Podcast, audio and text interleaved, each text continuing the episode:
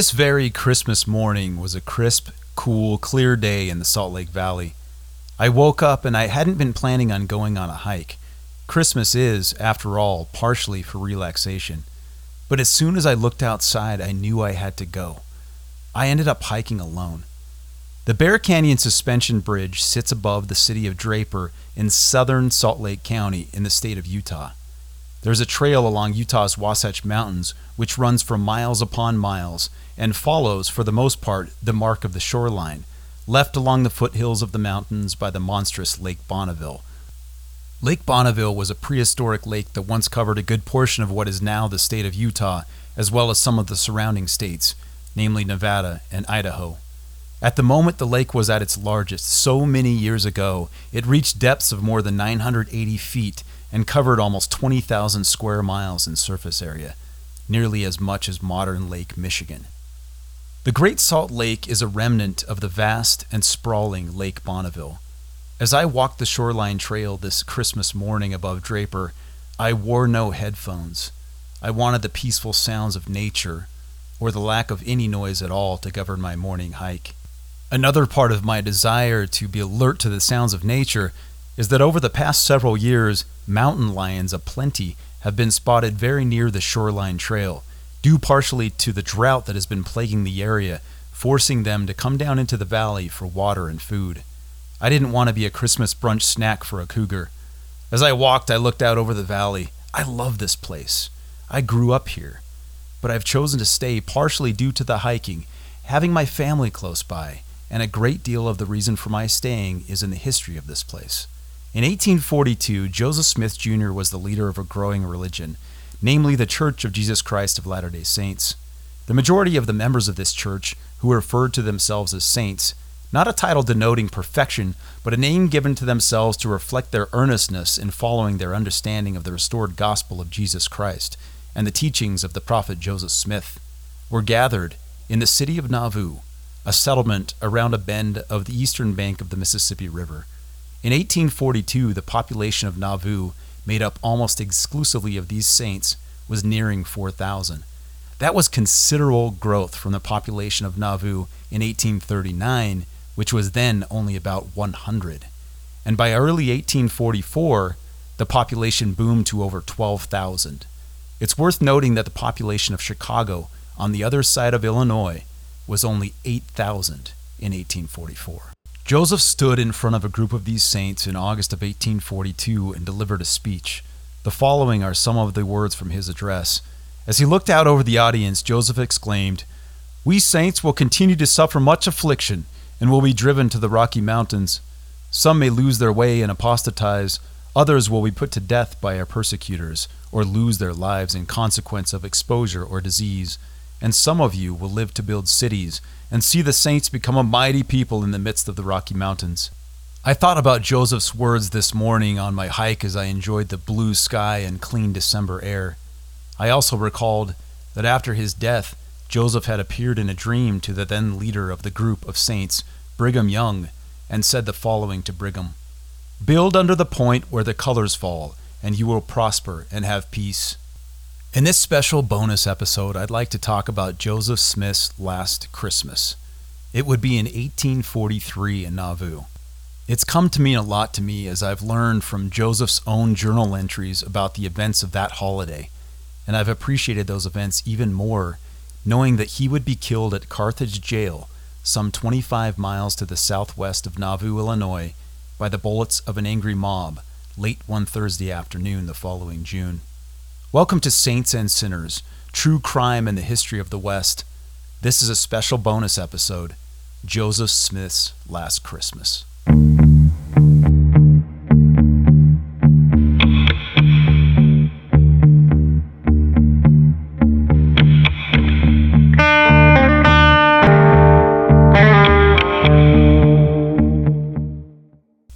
Wednesday, March 11th, 2020 started just like any other day knowledge of the coronavirus was beginning to spread across the planet, I worked that day and was able to get a ticket to see the musical Dear Evan Hansen at the Eccles Theater in downtown Salt Lake City. I showed up and sat in my seat. The people sitting near me filed into their seats, and we were minutes away from the beginning of the show. The man next to me kept checking his phone, and said that Rudy Gobert, the center for the Utah Jazz, had been diagnosed with having COVID 19 and that the game between the Utah Jazz and Oklahoma City Thunder would be postponed. Then, moments later, we learned that Donovan Mitchell, also of the Jazz, had been diagnosed as well. Now, not only would this game be postponed, but the NBA season as a whole would be postponed indefinitely. We sat in our seats that night, wondering whether the show would still go on. Dear Evan Hansen began, and the show went on as planned. The next day, Thursday, March 12th, the scheduled show of Dear Evan Hansen did not happen. The Wednesday night show would be the very last show at the Eccles Theater in all of 2020, as the country would be put on lockdown for some time to come. I had a trip already planned to Iowa to visit Nauvoo, and I planned to go forward with the trip. I flew out on the morning of Friday, March 13th, 2020, and landed in Des Moines. I drove several hours to Keokuk, Iowa, which is essentially a border town between Iowa and Illinois, and I went to bed at the hotel. I woke up the next morning and drove across the Keokuk Hamilton Bridge, which allows one to cross the Mississippi River into Illinois. The temperature was about 32 degrees that morning, and with the Illinois humidity, it was very, very cold. I stopped and took a photo in front of the Welcome to Illinois sign and drove several miles to the east to the township of Carthage where the jail still sits today, the jail where Joseph Smith and his brother Hyrum would be shot by an angry mob on Thursday, June 27, 1844. Joseph was only 38 years old when he was shot and killed, and Hyrum was only 44. Due to COVID restrictions, none of the structures at that site, including the jail itself, were open. I stood there as the snow fell and it sank in that Joseph and Hyrum Smith spent their last living moments there. Those two, along with Dr. Willard Richards, Joseph Scribe, then 40 years old, and John Taylor, then 35, and editor of two Nauvoo newspapers, The Times and Seasons and the Nauvoo Neighbor, were being held in the upper room of the jail. They were charged with several things, including the destruction of the Nauvoo Expositor printing press that had happened on June 10th. The four men had two firearms among them, left behind by friends. A single shot pistol Joseph had passed to Hyrum, and a six shot pistol called a pepper box, which the prophet retained. A mob began to gather around the jail in the late afternoon sun on the 27th. Just after five o'clock, the mob rushed the stairs to the upper room, and Hyrum, who was standing just on the other side of the door, was promptly shot in the face. A bullet had come through the door, hitting him and killing him instantly. Joseph dropped to his brother. Oh, my poor dear brother Hyrum, he groaned. The deep look of sympathy on Joseph's face fastened itself to Elder Taylor's mind. The prophet then stood. With a firm step, he went to the door, pulled the pepper box from his pocket, and reached around the door casing. Firing blindly into the hallway, he snapped all six shots, half discharged, striking three men. John Taylor stood at the door, attempting to fight men from the mob trying to enter the room. From behind him, Joseph said, That's right, Brother Taylor. Parry them off as well as you can. Those were the last words that John Taylor heard the prophet speak. When it became impossible for Taylor to fight the mob any longer, he turned and ran across the room. He was struck by a bullet in his thigh as he neared the window. He was then hit by a second bullet, which struck the watch in his breast pocket, stopping his watch instantly at 16 minutes 20 seconds past 5 o'clock. Willard Richards was now fighting the mob off as well as he could, but Joseph, in an attempt to draw the mobbers' attention away from the room, dropped his pistol and went quickly to the window and jumped to the ledge. Joseph was hit simultaneously in the back by two balls fired from the door and in the chest by a third ball fired from the outside. Joseph poised momentarily on the sill. O oh Lord my God, he cried. Then he fell dead to the yard below. Joseph's fall from the window would draw the mob out of the room, and it would be a major factor in saving the lives of Willard Richards and John Taylor that afternoon. The two would remain members of the church and would end up migrating west to Utah, where they lived out the rest of their lives. Both are buried now in the Salt Lake City Cemetery. John Taylor's headstone is a tall obelisk on a hill near the center of the cemetery. After standing outside of Carthage jail for a while on that snowy Saturday in March 2020, when the world was going crazy with COVID. I got back in my car and drove to Nauvoo, not expecting any of the structures there to be open for tours. I drove to the cemetery where Joseph and Hyrum are buried, along with Joseph's wife, Emma, and her second husband, Lewis C. Bidamon. Joseph Smith Sr. and Lucy Mack Smith are buried in that cemetery as well. I sat there in the cold and took a picture next to Joseph's grave marker. I looked over toward one of the surrounding structures, the Nauvoo house, which was finished by Bidamon, Emma's husband, after the deaths of Joseph and Hyrum, and saw a man having a conversation with a small family. They were the only people I saw in the vicinity, so I walked over and said hello. They were a small family of four from Arizona who had been planning a trip to Nauvoo and decided to still make it happen, even though there had been closures due to the coronavirus.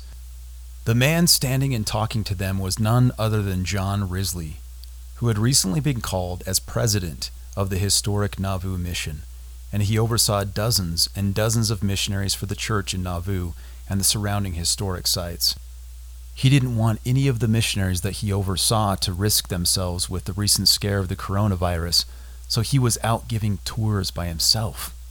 This kind man stood there in the wind and snow for nearly two hours as we walked through Nauvoo and he discussed the things that had happened there. I could sense his love for the place, and I thought of him as a kindred spirit, one who appreciates history and places as much as I do. I'll never forget that. Near the end of the tour, we all stood in front of the mansion house. This was Joseph Smith's residence in the last years of his life before he died at Carthage. I thought about his journal entries over the weekend of his last Christmas on Earth. My friend Emily had told me about the entries, and they left an impression on me. As happens with stories told about religious leaders over time, they are either vilified or nearly worshipped in the recounting of the tales of their lives and the marks they left on the world. Joseph Smith is no different. But on this Christmas day, I want to give you some insight into his mind as he made journal entries on the last birthday of his life, December 23, 1843, as well as the last Christmas Eve and the last Christmas Day of his life. Joseph wasn't thinking of himself. He was thinking of his friends, followers, and a returning rough edged man named Porter Rockwell, who had been a faithful friend during most of his life. I take you first to Saturday, December 23rd, 1843, Joseph's 38th birthday. As he retired for the night, this was his journal entry. At home, counseling with the brethren who called on me, and attending to my domestic duties, making preparations for a Christmas dinner party, prayer meeting in the assembly room. Joseph made no mention of his own birthday. He was concerned with the business of the kingdom. He was most likely called upon throughout the day with visit after visit of those wishing him a happy birthday, but he was not concerned about himself on this, his 38th and final birthday. Now we go to Christmas Eve, Sunday, December 24th, 1843. Here's what Joseph wrote At home, received a visit from Mr. Ebenezer Richardson, one of the men who assisted in kidnapping Daniel Avery. He manifested some repentance and sorrow for his part in that transaction, and I promised to use what influence he had with the Missourians to set Avery at liberty. Joseph was concerned with the freedom of his followers on this last Christmas Eve of his life. Now I will take you to the early morning hours of Monday, December 25th, 1843. Joseph, now 38, would spend the last full Christmas day of his life at the mansion house in Nauvoo, where I stood that day in the snow as my tour came to an end last year. He was awakened at 1 a.m. by carolers. This is what he wrote in his journal. This morning, about 1 o'clock a.m., I was aroused by an English sister, Lettice Rushton, widow of Richard Rushton Sr., who 10 years ago lost her sight, accompanied by three of her sons, their wives, and her two daughters and their husbands, and several of her neighbors, singing, Mortals awake with angels join, which caused a thrill of pleasure to run through my soul. Here is a clip of what that hymn sounds like.